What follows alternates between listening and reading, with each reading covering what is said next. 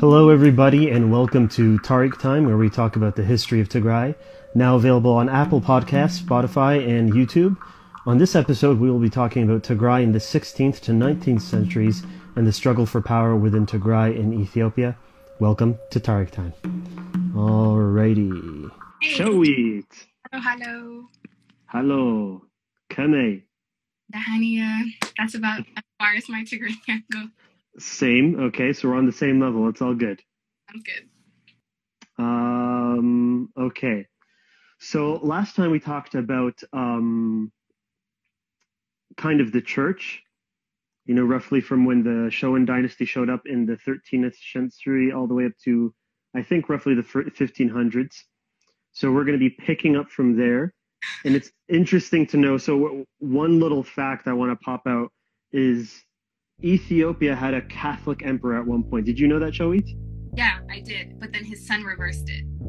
his son reversed it. It was a pretty big deal at the time. Like you can tell how um how Christian Ethiopia is right now, or at least northern Ethiopia, right? And so imagine some Portuguese people coming, starting a, a Catholic community, and managing to convert um, uh, an emperor to Christianity, and him making Catholicism the state religion. That's partly, I think, why Estefanos. Did you ever, do you remember anything about Estefanos? No. You don't. Estefanos was the guy who's said to be like uh, the first Tigrayan philosopher and like the first enlightenment enlightenment philosopher in a way, right? So he was dealing with some issues in um, um, Aksum at the time, and part of the issues he dealt with that led him to leaving and becoming a, a hermit of sorts and writing his his treatise was because um, I believe at the time Ethiopia was Catholic, and he wasn't quite on board. So, yeah, um, and I also after uh, the next emperor reconverted, I think it was Susenyos. I could be wrong. Um, the Portuguese continued to be a, a martial community within Tigray and Ethiopia, so they were almost like a separate caste, if that makes sense, right? Portuguese or the Catholics? The Portuguese, they were like a, Half of them that they created a class. sorry i meant to, to say they became like like almost like their own separate caste where like they were all within the military if that makes sense and they all used sorry what was that In Ethiopia's military? Yeah yeah they were used by the ethiopian merit uh, um sorry the ethiopian emperors. They were well trained let me just check the time here so we can be careful and see when uh, it's about to end. Um so yeah they were used as like a, a sort of uh, all the men joined the military and they had their own sort of like unit. And they all used guns. That's the first time we really start to see guns being uh, used in a significant way in uh, ethiopia and um, eventually their community their community was still catholic and they were still served by jesuit priests eventually they were forced to convert to orthodox christianity or leave that's when they sort of disappear from our history i think there's some conjecture that they moved over to sudan and then from there we don't know but we do know that a bunch of them decided to just settle in tigray Okay. in different areas. Um, I forget the exact areas. Um, okay, and then next up is do you know who Ahmed Grain is? Sounds really familiar, but no. He, is, this a, is this a good character or not? Uh, it depends on who you talk to. You know, that's the way history works. It depends on who you talk to. Some people are good to others, some are bad to others. So in the 16th century, we um, there was an invasion by the Adal Sultanate. So that's the sultanate south of what is uh, Ethiopia. Because at this point, Ethiopia would have been what we call like Tigray, Amhara, Afar, right? The, the northern part is mostly what would have been Ethiopia. So the southern part, which is now maybe like Harar. Sorry, Oh. okay. Um, I thought someone joined us for a second. So Harar and um, parts of Somali and other of the surrounding areas, you know, Oromia, it was a place called the Adal Sultanate, right? So it was Muslim. Uh, and it had been in conflict with the Ethiopian Empire for some time. Um, and eventually, we see they go to war. And this is a serious war. This is the Jihad of Ahmad Grain. And Grain, I think, is like a, an Ethiopian sort of like insult. It means like the left-handed, right? Um, because you know left is bad in most cultures and right is good. Um, so this doesn't really affect Tigray too much, except at some point we do see him just he almost he devastates most of the empire. So he devastates most of the Ethiopian empire, makes it to southern Tigray, and is defeated by the. So we've gone back a little bit. He's defeated by the first group of Portuguese mercenaries that came at the behest of um, the Ethiopian emperor. Um, and they brought matchlock rifles with them. There was only 300 of them, and we spoke about this a little before. The leader was Cristavo da Gama, the son of Vasco da Gama, the explorer. Okay, and they helped turn the tide in favor of the Ethiopian Empire in uh, many battles and helped defeat the Adal, uh, Sultanate of Adal. So the interesting thing about that, for from Tigray's perspective, is it weakened the Ethiopian empire a lot. And what we see happen right after that is the Oromo invasions. So we see many lands that um, um, are now part of Oromia were starting to be settled at that time because both the Adal Sultanate and the Ethiopian Empire were severely weakened by the previous war. So the Oromos start invading from what's now so- southern Oromia, and uh, they were really great horsemen. They managed to conquer different areas of what is uh, uh, modern day Ethiopia. They assimilated different groups. They moved into many parts of Amhara uh, and what is now Oromia, and they even moved into southern um, Tigray. So Raya. Do you know where the name Raya comes from? No, but I'm sure you know. so Raya is actually an Oromo clan. So they have clans, okay. right? So they have different clans like Yeju, Raya, Borena, and what have you. Raya is the name of uh, uh, um, an Oromo clan, and so they settled that area. Eventually, it was reconquered by a Tigrayan uh, uh, leader, and but the name stuck, right? And that's why there's a lot of confusion about the area and who it belongs to. We won't get into too much of that. Um, so then what happens? So then we move on to a very, very interesting period. So um, the Zeman and Mesafint. Do you know about the Zeman and Mesafint? Yeah, that's the era of the princes. Okay, what do you know? Can you tell, even if it's just a little bit, what do you know about the era of the princes? So what I know is that at this time the like the central Ethiopian state fell apart and um, into small like micro kingdoms ruled by various princes.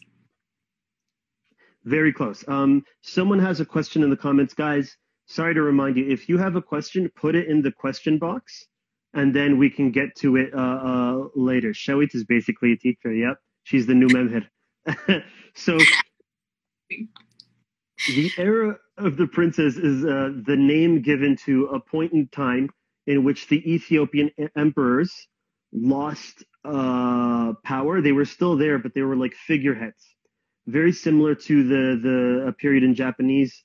There's an interesting parallel between Japanese and Ethiopian history. So I think at roughly the same time, the Portuguese were converting Japanese people to Christianity. And there was a dynasty called the Shogun dynasty, I'm pretty sure. In Japan. In Japan. Really? Yeah. And I think afterwards they had a similar period where the emperors lost power and the person who controlled everything was called the shogun. I'm not 100% about that, but I think it's it's it's uh, I think I might be right, and it's it's an interesting parallel. So, what instigated the Zeman Mesafint? Well, I have before we even get into that, I have a, a, a bit of a misgiving with that term. The reason being is Zeman Mesafint, the idea that the emperor lost power at this period of time is very interesting to me because if you look at things from the beginning of the Shogun dynasty and when Yekune Amlak takes power, we don't really see a, a real centralized state for any real long period of time up until then. So that's, let's say, up until the Oromo invasion. So that's like 200 ish years. We see lots of rebellions in Tigray.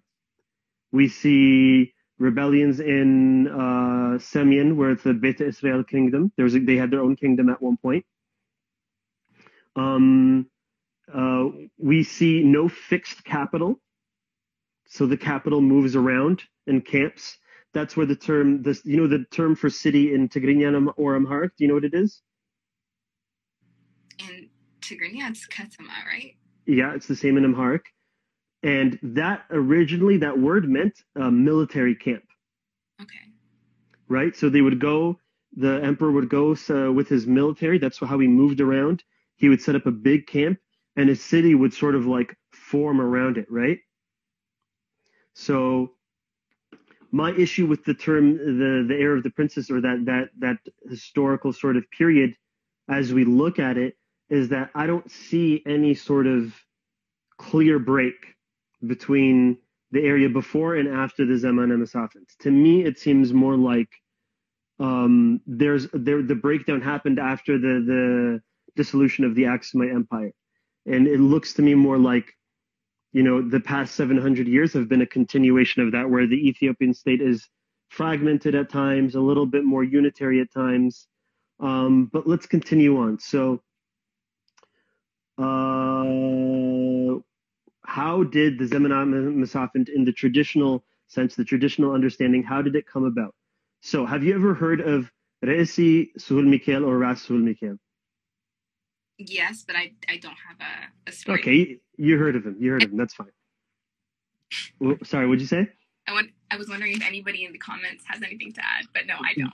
That's a good question. Yeah, if anyone knows anything about uh, Reisi Suhul Mikhail, write it, write it in the comments. So he's an incredibly interesting figure. Let me just go to my notes quickly. So he was born from a noble line. So this is, we're skipping over to the late 1600s, mid 1700s, right? Because the Oromo invasions, the Catholicism, all that, all the stuff we previously talked about, that happens in roughly the 1500s, 1600s, right?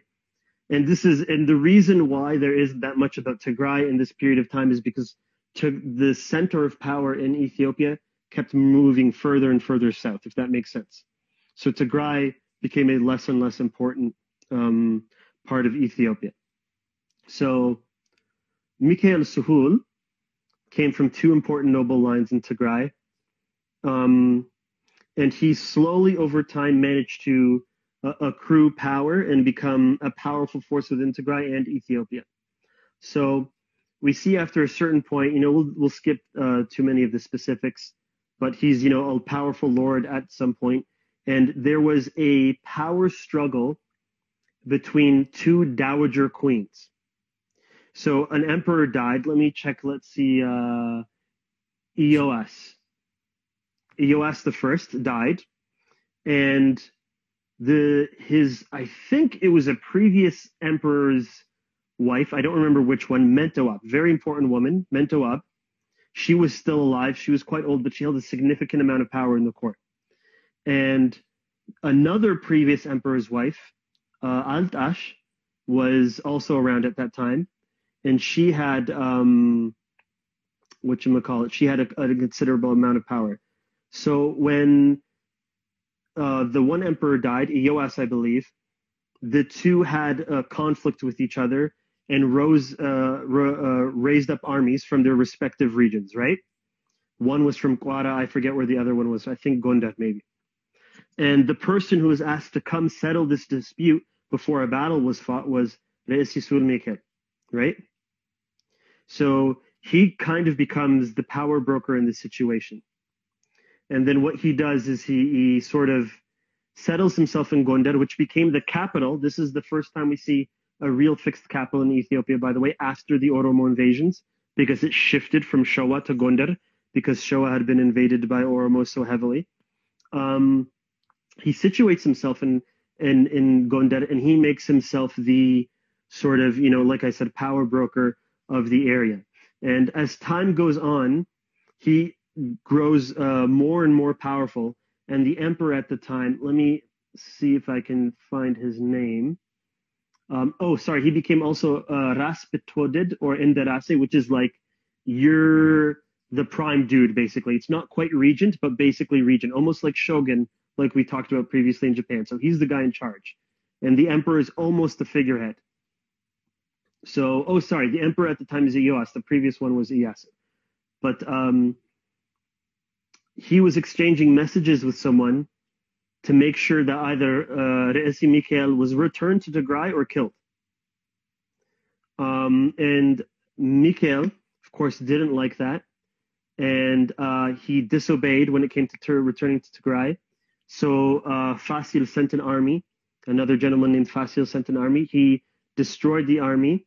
And then he held an assembly to basically judge the emperor. Now imagine how powerful this guy has to be, where he's putting the emperor on in on uh, on the stand, basically.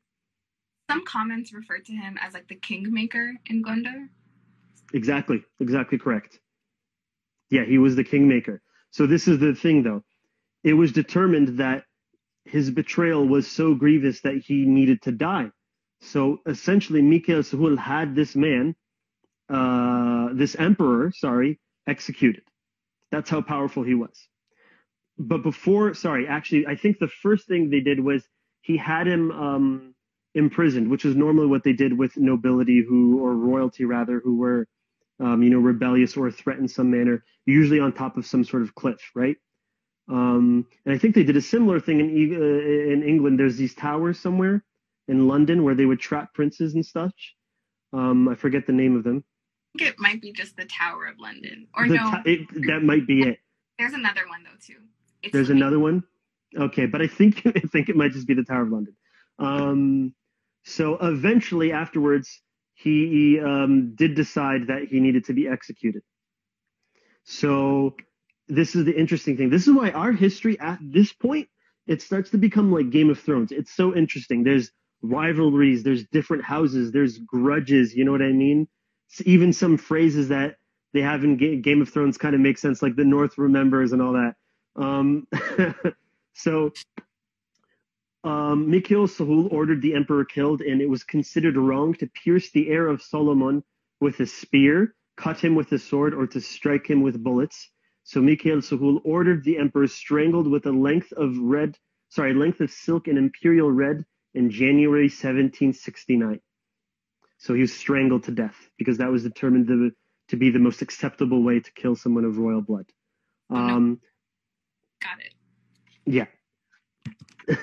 uh, and his death devastated both of the Dowager Queens, and they sort of retreated from politics at that point. Um, after that, I think he appointed the next two emperors, Johannes II, uh, who was killed really quickly, and then Tekle Haimanot II. Um, and eventually the populace rebelled against him and he had to eventually retreat back to Tigray. But this, when he killed that first emperor, that's supposed to, that's said to be the genesis of the Zamana Mesafet, the genesis of the era of the princess, where the emperors held no power and uh, local lords were able to do as they please. Um, afterwards, he was succeeded in Tigray by his son Wolde Samuel of Tigray, then his grandson Wolde Gabriel, and by his nephew Gebre Meskel, who eventually lost in battle to Re'esi Wolde Selassie of Enderta. Um, okay, any questions before we move on to the next dude? None from me. Any from the audience? Nothing in the comment. Okay, if anyone has any questions, yeah, put them in the question box. We'll we'll answer them later. Okay. So Ras uh, Selassie, very interesting guy. He's descended from nobility in Hintalo in, in, in Darta. So he emerged as the ruler of Tigray, Hamasien, and the Mereb Melash. So basically modern day Eritrea as well. Um, after years of fighting and we have accounts of uh, of him from Nathaniel Pearce and a few other explorers. But the interesting thing about him is in his interaction with foreigners was essentially the first time we saw um, an Ethiopian entity interacting with foreigners and and almost um, creating a, um, an official relationship, if that makes sense. He wasn't the emperor, but he had a relationship with um, the British. He even, I believe, asked for. Let me see if I can find the exact quote, or maybe it's uh, the the next guy we're going to talk about. But um, yeah, let's see, let's see. So I'm looking at my notes here. Oh, so he was a very, very conservative Christian. And so at this point in time, the Yeju Oromos, so that's a particular clan of Oromos, had become entrenched within the Ethiopian or the Shawan dynasty and had become part and parcel of it. So they were almost like the kingmakers at that time. So the Yeju Oromos would um, empower emperors they liked. I think at one point, one emperor spoke uh, Oromifa as his first language, and it became the language of the court. Um, and uh, Reisi Wolde Selassie did not like that. He was uh, he hated them, and he he was the gentleman who reconquered uh, Azabo and uh, Raya, if that makes sense. Okay. A sort of re- reconquista, and this is the sort of late 1700s, early 1800s. Um, yeah, and so he okay. Uh, as I was uh, what I was speaking about earlier, he hosted three British diplomats. So George Annesley, Viscount Valentia, and his secretary Henry Salt. Um, and he signed a treaty of friendship with uh, Wolde Selassie. Henry Salt did. Um, and Wolde Selassie presented himself as the representative of Ethiopia at the time. And he, the other gentleman, was meant to be the representative of Great Britain. So there was also talks about inaugurating trade with Great Britain. Um, and he was smart enough to understand at that time that Great Britain was a very powerful sort of empire, and that if there was relations between the two, it would be beneficial to him and Ethiopia. Um, he was also very realistic when it came to trade. Um, he expressed fear. Sorry, I'm just going to read this quote that his country might not be able to supply any quantity of valuable commodities sufficient to recompense our merchants for engaging in so precarious a trade because they would have to go through the Red Sea, which was controlled by Muslims at the time. The, the, the Ottoman Turks were hostile to the, the Brits.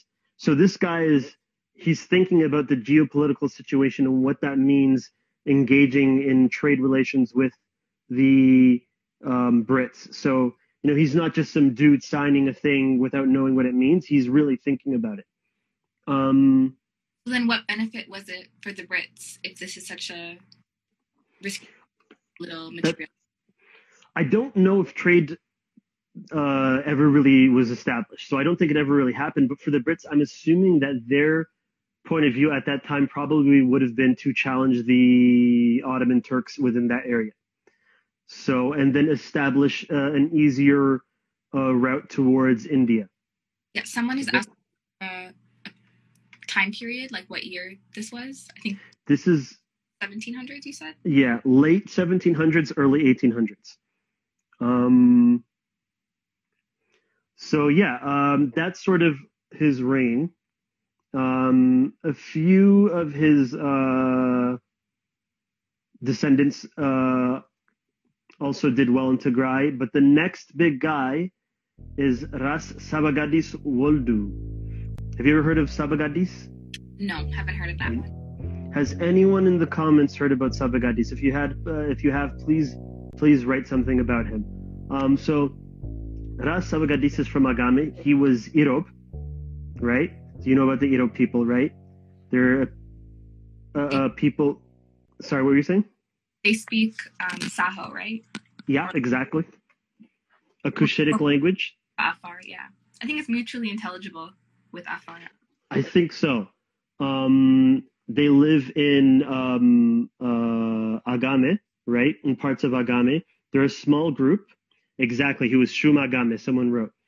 Um, so Shum just means sort of like Lord. There's no direct translation in English, but he was like the Lord of Agame. Um, but he was Irob. He's part of the Irob people. They're Cushitic speaking people. Some of them, I think a bunch of them are Catholic still to this day. Most of them. Um, most of them. And um, let's see. Uh, he eventually became the most powerful ruler of uh, Tigray. He like he essentially controlled all of Tigray and small parts of coastal uh, Eritrea and parts of uh, the Eritrean highlands. So that would be Hamasien, Akala, Guzai, and Sarai. Um, and he rose to power after the death of Selassie. Um, and he fought a series of wars with different warlords within the region. This is sort of what was going on at the time. If you wanted to rise to power, you had to be the most powerful dude with the most powerful weapons, right? And this is a, an interesting thing. I was speaking with someone about how um, uh, swords aren't really a thing in our culture, or spears. And my theory is that guns have been such a large part of our culture for so long that they've disappeared from like you know have you ever been to Tigray? Yeah. Have you ever been to a party in Tigray? Yeah, there's a gun. Exactly. It's not a party until someone brings out an AK, right? So if you're a warrior in our culture, you got to have uh, a, a, a, proper weapon. So if guns are starting to become already in the late 1700s, 1800s, a powerful weapon, then you got to have a gun. So that's sort of, um, and that's something that Sabagadis realized. He realized that firearms were incredibly important to uh, uh, make him a powerful warlord, and also in dealing with the Yeju cavalry, because the Yeju Oromos were famous for their cavalry, right? That's what helped in the Battle of Adwa much later on, about 100 years later.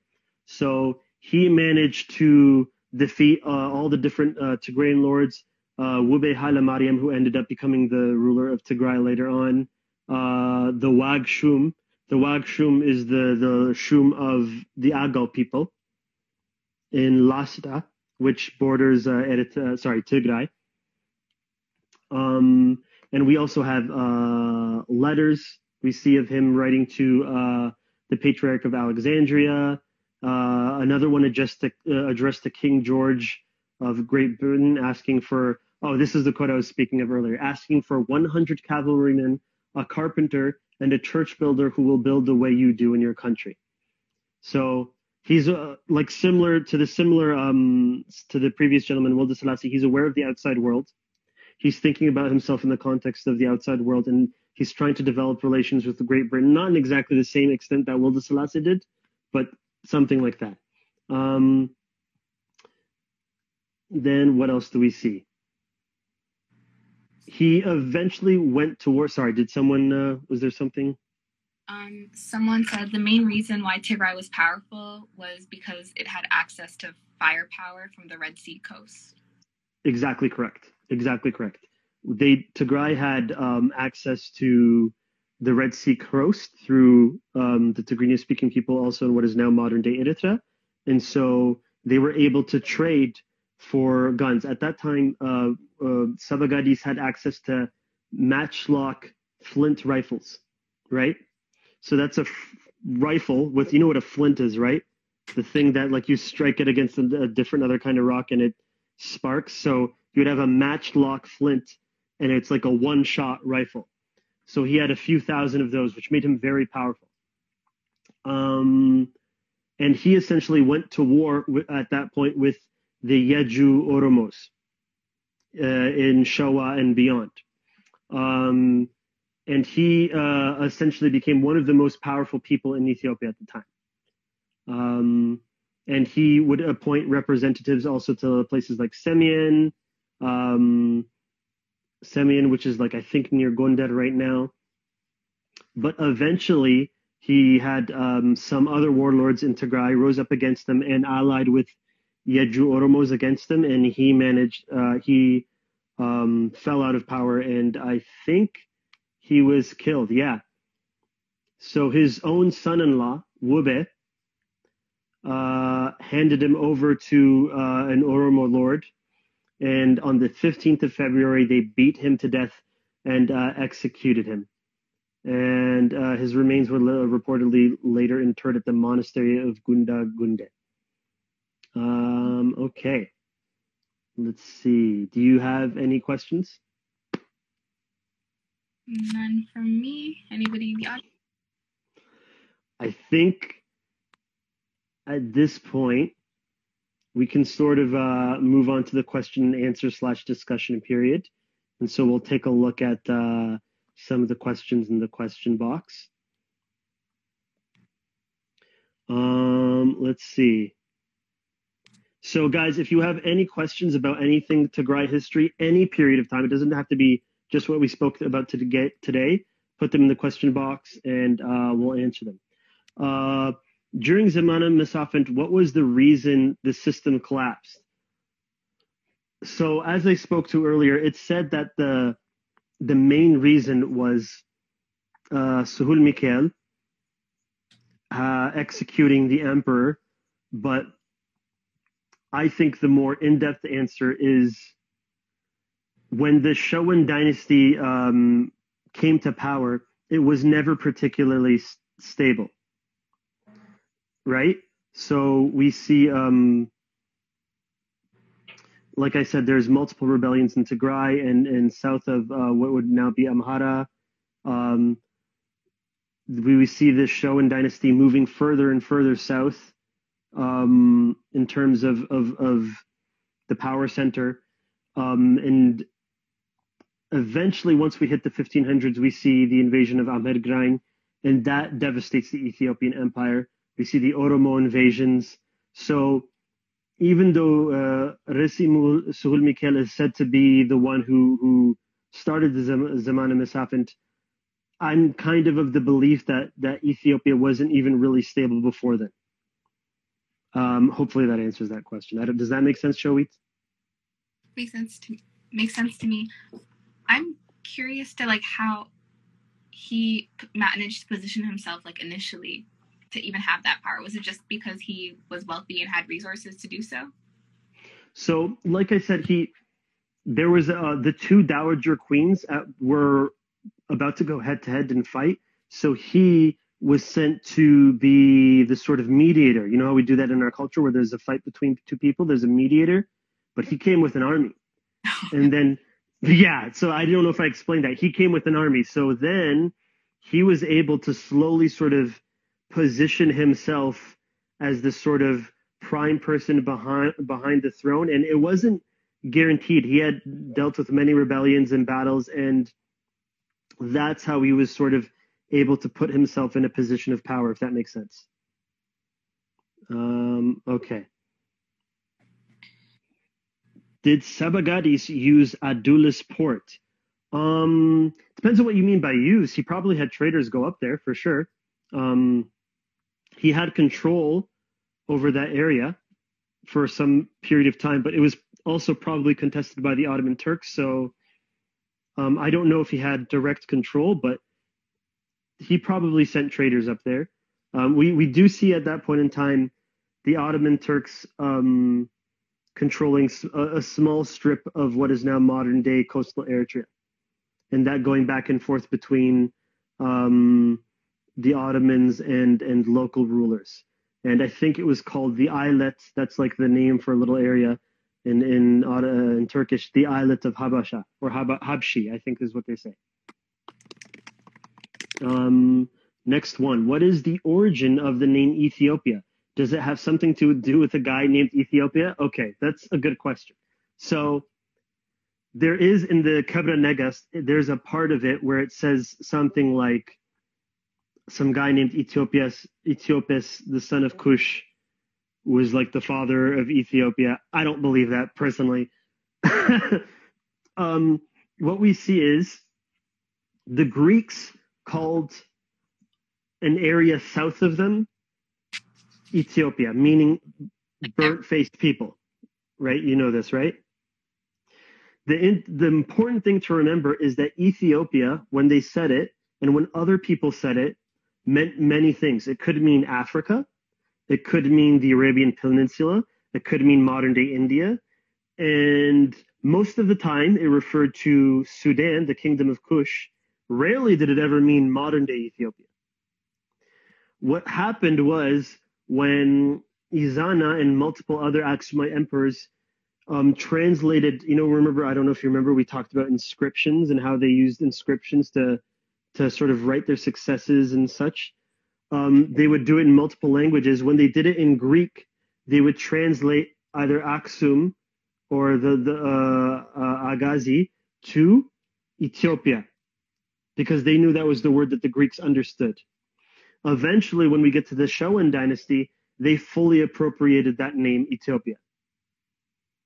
So we know for sure th- that's where that word comes from. And also, the people of Tigray and the people of Ethiopia did not refer to themselves as Ethiopians until this past century. It wasn't uh, a common name. So hopefully that answers that question.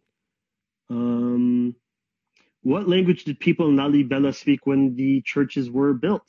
That's a really good question. Um, so they are an Agaw speaking people. So there's multiple, um, and Agaw languages are Cushitic languages. They're different than Saho and Afar. I think Saho and Afar are Western Cushitic languages and Agaw are Eastern ones.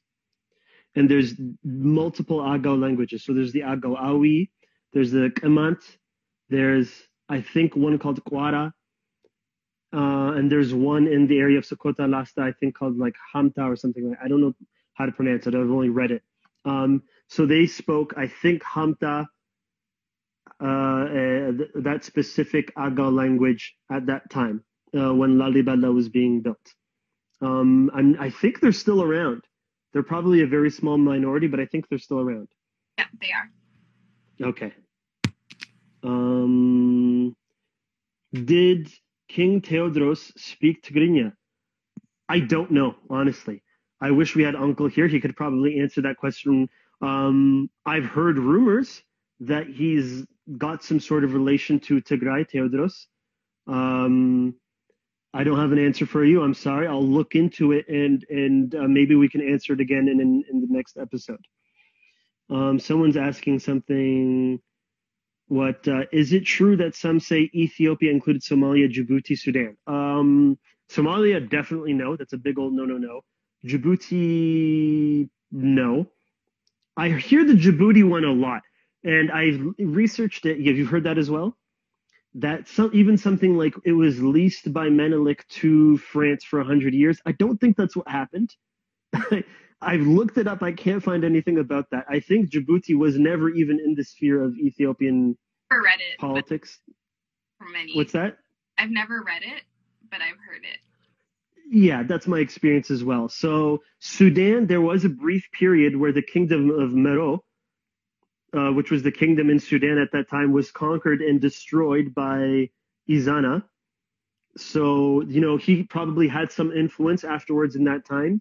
So Sudan, maybe a little bit. Somalia, Djibouti, no. Um, let's see.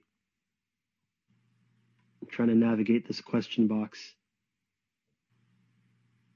Okay.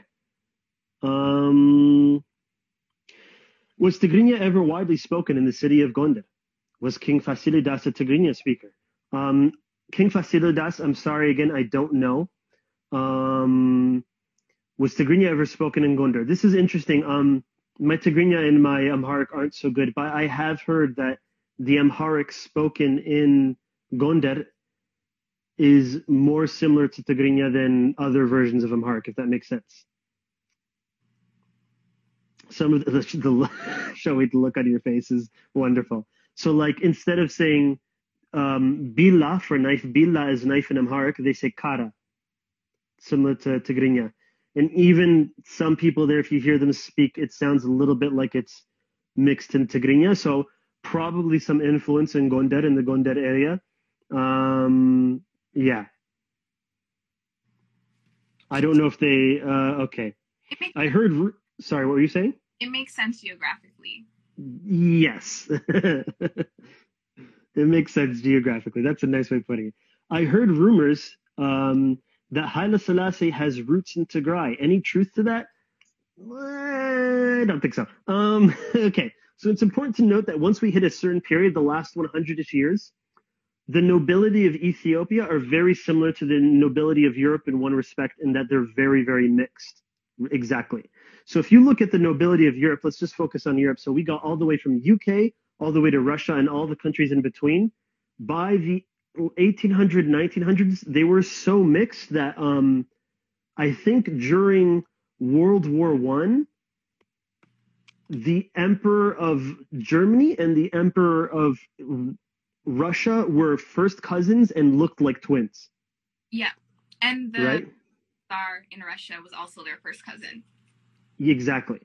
So there's a sort of similar situation in Ethiopia where they're super mixed. So Haile Selassie is part Amhara, part Oromo, part Gurage, um, and and we see that with all the different royal families or noble families. So I don't think he has any like close. He definitely has some Tigrayan ancestors just by virtue of being a noble and by being mixed with different groups.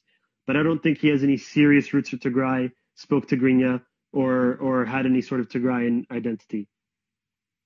Indian blood, I've never heard that personally. Um, let me. There is, a, I think, a folk tale in Gondar told about two Enderta priests. I don't know about that. Someone said something like that. Uncle would know this. Yeah, that's probably a question for Uncle. One day we gotta write we gotta write these questions down, and then uh, we'll ask we'll ask uh, Uncle. Um, people's uh, Nati, you asked Nati Kasai. People question his nobility, any traces of his lineage. I'm maybe you're talking about Theodros. I don't know if you wanna if you wanna re-ask that question and tell us who this person you're asking about is, and then maybe I can answer it. Um, you also asked, was Sabagadis the last Shum Agame? Uh, no, his ancestors were Shums all the way until Haile Selassie's, um, what you call it, uh, what, what, until he was deposed. Um, and um, his ancestors are still around. I mean, sorry, his descendants, not his ancestors yet. his descendants are still around. Um, I'll leave it at that. I don't want to dox anyone, but yeah, they're still around. um, so the person you were talking about, Nati, was Suhul Mikhail. They questioned his nobility and any traces of his lineage. I've never heard that, but that's interesting to hear. Um, it's odd because uh, Yohannes traced part of his lineage, the, a significant part of his lineage to Re'esisul Mikhail. So the idea that he, his nobility was questioned is, is interesting to me. I've never heard that before. Um, let's see, De- Degu 135. How about the name Abyssinia? Okay. Abyssinia comes from the word Habesha, and it's it's comes from the Portuguese translation. So they dropped the H, uh, they turned the SH into an S. Weird stuff like that happens with translations. And then when it became anglicized, turned into English, it became Abyssinia. Um, the word Habesha, I'll just move on. Um, I was speaking about uh, this with someone I think yesterday on Clubhouse. Um, there's a, a, folk etymology I hear constantly, and I've looked it up. I've never seen any source for it that um, actually tell me, Shoaib, what do you know about the word Habesha and where it comes from? Do you have any? Um, I've heard some people say that it comes from like Arabic. Uh, I think also similar to Ethiopia, like burnt face or like the dark people, something like that. Yes, that's kind of what I was talking about. They say it means like mixed people in in Arabic. Doesn't mean that in Arabic, uh, for sure. And I've never seen any trace of like any sort of uh, uh, document that traces that word to Arabic. Um, we know for sure that it was used in the last at least like 1800ish years. So the earliest reference we see is an inscription in modern day Yemen when I forget which kingdom because there were multiple kingdoms in Yemen at that time. And this was around the time when there was like I think four kingdoms in Yemen and Aksum and they were all, you know, invading each other and going to war. One of the kingdoms invited Aksum to come go to war with another one in Yemen. Uh, they were defeated, and I think the inscription says something like, "Such and such invited all the clans of Habasha, and they were defeated." So we know that it's an old, old word. We know that it refers to our people. Um, that's about what we know. I don't think there's really any connection to uh, uh um, Arabic. I think that's just something someone made up. So there's even this one's a little bit uh, more of a stretch, but bear with me. So do you remember when we talked about Punt in the first or second episode? So if we were to just operate under the assumption that Punt is in Tigray, which I don't think is a big stretch, um, I think there's an old, I don't have inscription uh, in front of me, an old inscription from the Egyptians from 3,500 years ago that refers to a group of people in Punt who are called, and it's it's the way it's transliterated. You can't read it because there's no vowels. Would be H B S T uh, W, Yeah, right? J- So that would right now. Hmm? It's JW or it's TJ. J W. Oh, so you know what I'm? You found it, I found it. and so some people think that might be a reference to Habesha or Habeshawi or something like that. It means the bearded one. So you're a good the rep- bearded. Okay, okay, interesting. So maybe that might have something to do with it. That one's a bit of a stretch, though. There's some quick googling skills, Shoei. I, I'm impressed. my skill. I should market it, eh? You should. Um, so Habesha can only be used by Tagaros. That's uh, interesting because I'll just I'll just say it's been used recently in a very different way. So you know, in my research, I found that even until recently, the people of Tigray didn't call themselves Tigrayans. They called themselves Habesha. They didn't call their language Tigrinya. They called themselves they called it Kwankwa Habesha. Right? And the Call it that. hmm? When did they call it that? honestly, I think before the 1900s. Tigray is a very recent. We've spoken about this with Uncle. Tigray proper was Aksum and Adwa. Yeah. And because it was the administrative center, if you were used to calling the administrative center of that area with those people Tigray, you would just say that's all Tigray. And I think if you even speak to really old people now, if they say they're going to Adwa, they say they're going to Tigray. This is a, a lot more recent than we think. I know we're like, we're Tigrayan. What do you mean? That's why I try and talk about ethnonyms and toponyms and how they change and how identities change with it. But before that, our people just called ourselves Habesha. But the way it was used in Tigray and the way it was used outside of Ethiopia, uh, outside of Tigray was different. So in Ethiopia, it's become a sort of pan sort of identity. So I and I think I've always had the Tigrayan version in my mind, and the Tigrayan version is essentially that if you're not Tigrayan, you're not really Habesha. That's I know that's not a lot of people don't like that, but that's the way it is in my head. Right? So when I went to the south of Ethiopia, let me just check the time right quick. Um, when I went to the south of Ethiopia, I met a guy from what's his uh, where was he from? Kambata. And he described himself. He said, uh, "Enya like us Habashai." And when we were talking about something else, and I was like, "Ooh," I didn't say anything, but in my head I was like, "Oh, okay." Um, so it's be, it's being used as a, a sort of anyone in Ethiopia can be Habasha, but I think personally,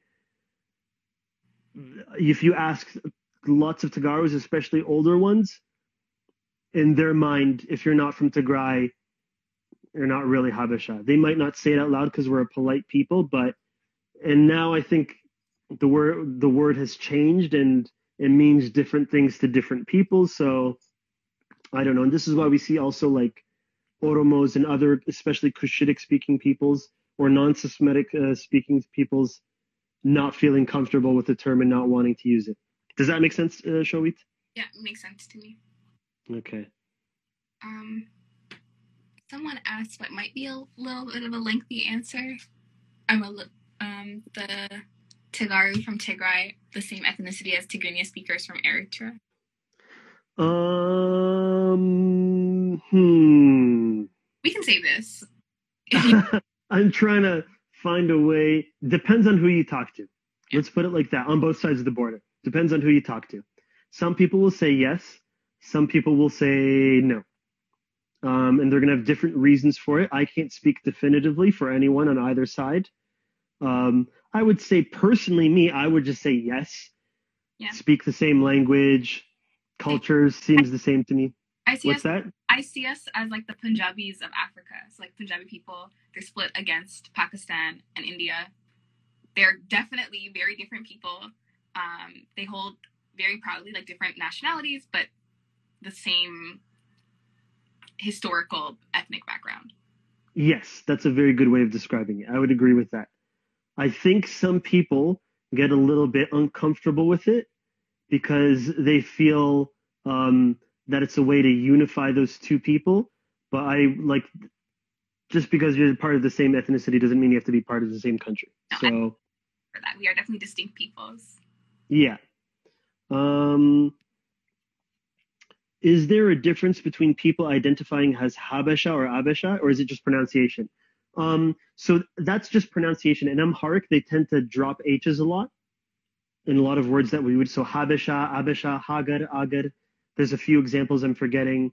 Um, you even see that in the way the Ge'ez Fidel is used in Tigrinya compared to Amharic. So in Tigrinya, we have um, like the first one is ha, hu, hi, ha, he, hu, ho. And then in Amharic, it's ha, hu. So they even dropped the the ha and turned it into a ha. And then you even see, um, I think all three, there's three sort of ha-ish sounds. They're all the same in Amharic. Yeah, but whereas in in Tigrinya, only two I think are the same. Yeah. Um, so it's just the pronunciation in Amharic, and even in Amharic, it's not the same. It can differ between people. Um, let's see. uh, I think that's it. If does anyone have any more questions? We're almost done. We got about five minutes left before we get kicked off by Instagram. Uh, let's see. Is there anything in the the comments, or did you catch them all? I think that's about it. Do you have any questions or any clarifications you want, uh, Shawit? No, I'm good. You did a great job, Namhar Danny. Thank you very much, Shawit. Okay, guys. Um, just before we go, I'm going to say that we, uh, thanks to our wonderful team on United Tagaro Canada, some people working from behind the scenes. Oh, there's a question. One last question. Oh, yeah, Fana's already on it. Thank you, Fana. That's what I was about to talk about. Thanks to some wonderful people behind the scenes on uh, United Tagaro Canada. We are now officially a podcast. We are available on Apple Podcasts. We are available on Spotify, Spotify and YouTube. Did you just give us a little bit of lil? A little bit. I didn't want to overtake. okay, so yeah, we're available on Apple Podcasts, Spotify, YouTube. I think also Facebook. Um, so if you want to see us, go subscribe there. You know, give, give us a nice rating, put some comments out there, so you don't have to go on, on, on Instagram in case you want to listen to us or even watch us. Um, for the people asking when you see us next, um, it's every two weeks. So we won't be on next week on Sunday. We'll be on May 2nd. May 2nd is going to be the next time we're on. Uh, so thank you everybody for joining us on this episode of Tariq Time. We will be back on May 2nd, as I just said, two weeks from now. And have a good night. Thank you very much, Shoei. Thank you. Have a good night.